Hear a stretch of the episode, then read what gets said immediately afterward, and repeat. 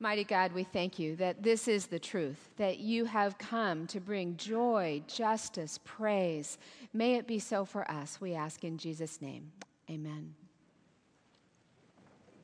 I'd like to especially welcome folks who are in the community center this morning or who are joining us online. I've had that privilege the past few weeks of kind of being with you all in spirit when I've been out of town.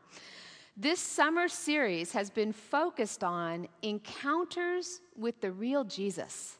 Many of them have been kind of one on one encounters. And last week and this week, we're looking at a couple of encounters that Jesus made after his crucifixion, appearances of Jesus. Today is the very first one. We're kind of going backwards from last week, we're focused on Thomas, and now we're backing up to when they first found the tomb empty. It's been amazing to look at the details of this passage without it being Easter Sunday. You know, on Easter Sunday, you have certain highlights you've just got to hit. And there's some kind of minor parts of this passage that I noticed in a new way as I studied this week. Jesus' first appearance was to one person, a woman, Mary Magdalene a woman who had gotten up early on Sunday morning to go and take care of the body of Jesus. On Good Friday, uh, on the day he was crucified, his body was wrapped by Joseph of Arimathea, who owned this tomb, and Nicodemus, you'll remember the one who went to see Jesus at night.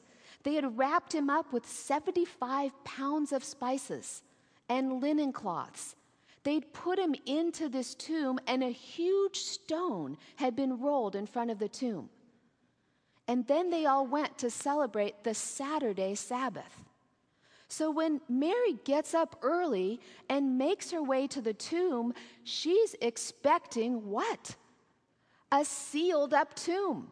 In fact, she's probably not really thinking about how she's going to get past that stone to tend to Jesus' body.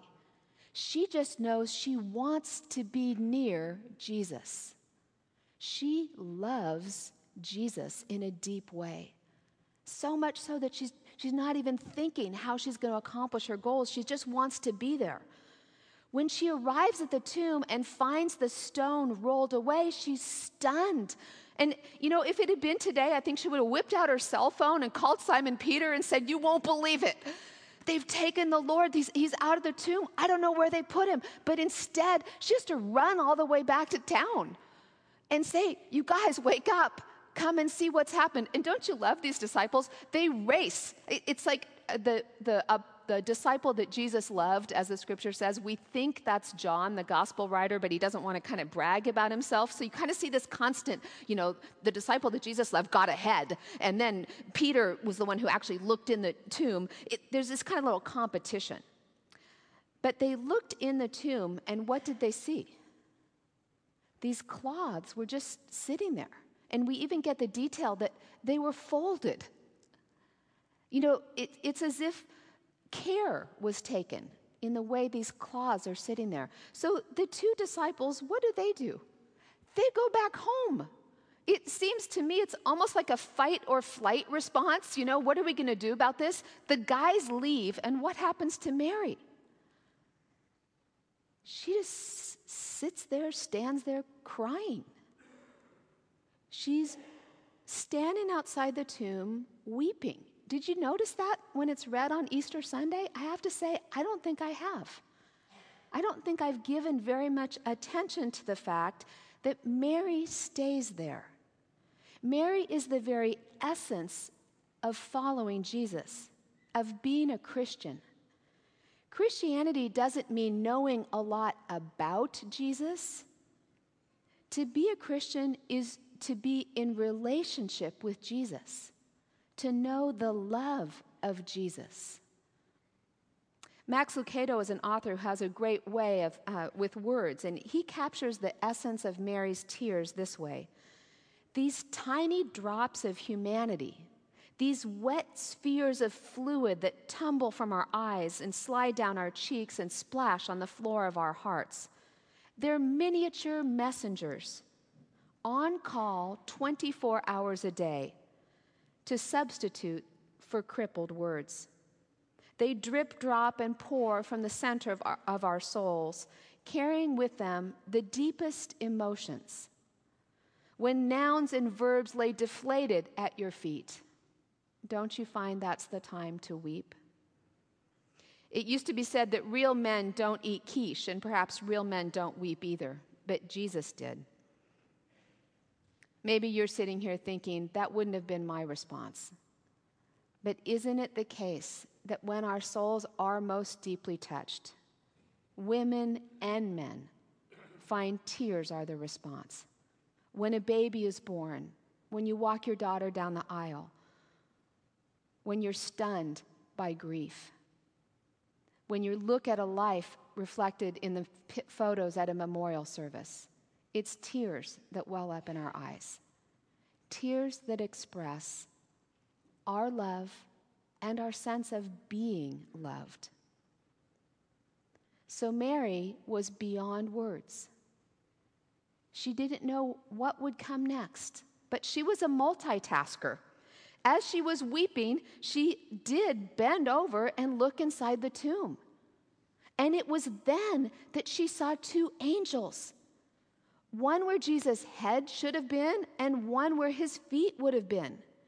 And they asked her, Why are you crying? Her response, They've taken my Lord away. It's like all she can see is death. All she can see is the loss. She's expecting Jesus to always be there. And at this, we see the second thing that I've never noticed before on Easter Sunday. She turns around and she has a sense that there's someone standing there, and there is. This someone says, Again, why are you crying? Who is it you are looking for? Sir, she says, thinking it was the gardener, if you've taken him away, tell me where I can go and where I can get him. Mary was seeking Jesus with her whole being, but she didn't recognize Christ when she saw him. Tears are great. They can be this pure expression of the Spirit within us, but they cannot, they must not blind our eyes to the glory of heaven. Can you almost picture Mary, her eyes red, tears still spilling out, and she looks to see who's talking to her, and she's, it's so blurry she doesn't recognize that it's Jesus? It's so much has changed that she can't believe he's not lying there, he's standing here. Mary is face to face with Jesus and she fails to recognize him. So it can be with each of us. We fail to recognize Jesus even when he's standing right next to us. So it is not Mary who came upon Christ, but Jesus who found her. That's the whole point of the gospel that God is seeking us. Not only when we've lost Him, when we've separated ourselves from Him, but even when we don't miss Him, when we're deliberately rebellious and set upon unworthy ways, God seeks us until He finds us. The shepherd knows his sheep God knows us and calls us by name. Jesus' first resurrected word in his first appearance in his body after death is a name the name of a woman who loves him and yet doesn't even recognize him. Jesus simply says, Mary. Hope breaks the ice. Jesus steps forward toward Mary. Rabboni, Mary cries out. What would it take for us to notice Jesus standing in the background of our lives and invite him to the center stage? I know of a guy who did just that right in the middle of deep pain.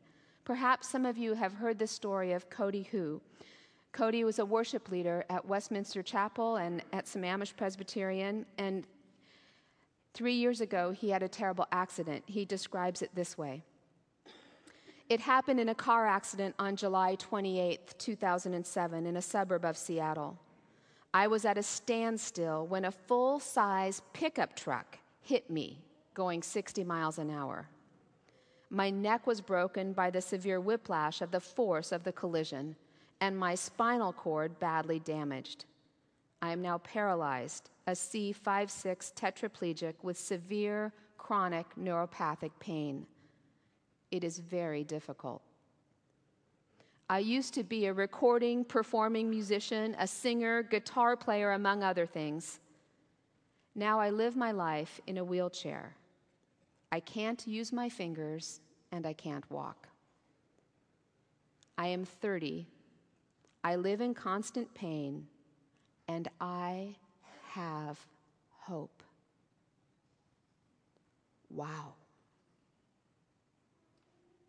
If those paragraphs were written by your hand, would that be the last line that you would write? And I have hope.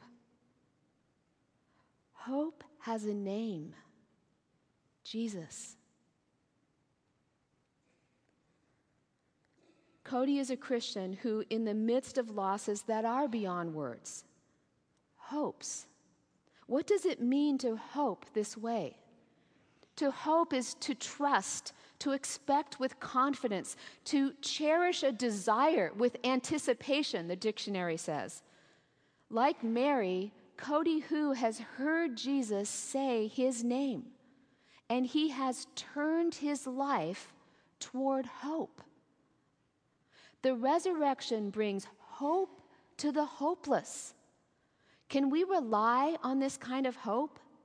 Romans 5 tells us this, and this hope will not lead to disappointment, for we know how dearly God loves us, because he has given us the Holy Spirit to fill our hearts with love. If we had the whole script of this encounter between Jesus and Mary, and it included the little stage notes, I think when Jesus said, Mary, she not only turned toward him, but in that single word, when he says Mary, I think we'd see the little phrase, took her breath away. I think she went, oh, and turned toward him with her arms open, outstretched, moving for a hug. Because the next thing that we hear Jesus say is this do not hold on to me. Doesn't it sound like she was grabbing a hold of him? Jesus says, Go instead and tell my brothers. They, they were disciples just a moment ago, and now they're brothers. Jesus says, Go tell my brothers that I'm returning to my Father and to your Father, to my God and to your God. Mary has just a moment of recognition, and then Jesus gives her an assignment go and tell. Go. This is the greatest reversal in all history. The one who was dead is now alive. Three years of dreams that she thought had died have risen. They were dead on Good Friday, and now it's Sunday morning, and history is being transformed. Her doubt has become certainty. Her sense of abandonment has become a sense of being beloved. Her fear of the absence of Jesus has become the real presence of Jesus. That sense of defeat that she had just a moment ago as she wept has become a victory. She who felt orphaned now has a heavenly father. Jesus moves Mary and us from tears to triumph. Yet, how often we find ourselves in what we might call Easter Saturday situations. Dreams seem to be dying, hopes seem to be crushed, love is lost. It takes lots of forms in marriage and family life, even in health and in work. Some of you may have heard, and many of you know, that the past year has been a challenging one for me. I was diagnosed with cancer about a year ago, and just as I became a cancer survivor, recently my mother was diagnosed just a couple weeks ago with a very serious cancer. As I, all cancer is serious, but you know, you hear those words like stage four lung cancer, and it does take your breath away. As I heard those words, at the same time, I was getting ready to preach this sermon. What a gift to have the sense that even as the hardest news becomes a reality, so too is this amazing news that death does not have the victory. With Jesus, we start at death's defeat and work backwards. I had a doctor say to me, you know, he knows, knows, I'm a pastor. He said, Kendi, you know the end of the story. Our life on earth will end. The question is, how do we want to live from here to there? Jesus has won the victory over death. I think I've often thought of this victory over death, of, of heaven, as sort of a bonus, like that's held out there in the future. It doesn't really have an impact on today, does it? Or does it? If we know that we're earthly creatures made for heavenly purposes, maybe we live a little differently today not just counting on the, the big final gift, but rather living today as part of God's kingdom. What if heaven is here and now in the way we love one another? What if the presence of the Holy Spirit that we will see and know face to face, that we will actually encounter God in the future, what if that's available to us now? This is what Jesus does. He opens the door to God's power, not for someday, or not only for someday, but for today. Jesus' first miracle, he took ordinary water and made it into wine. Jesus takes the fear of scarcity and turns it into trust in God's abundance. When supplies are low, he takes two loaves and three fish and they become enough to feed 5,000.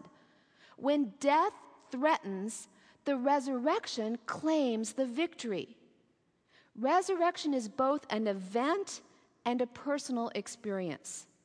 That same power that raised Jesus from the dead can be ours, not for selfish ends, but to serve, to be God's person, God's love, part of God's kingdom here and now and yes, forevermore as well, because Christ is risen.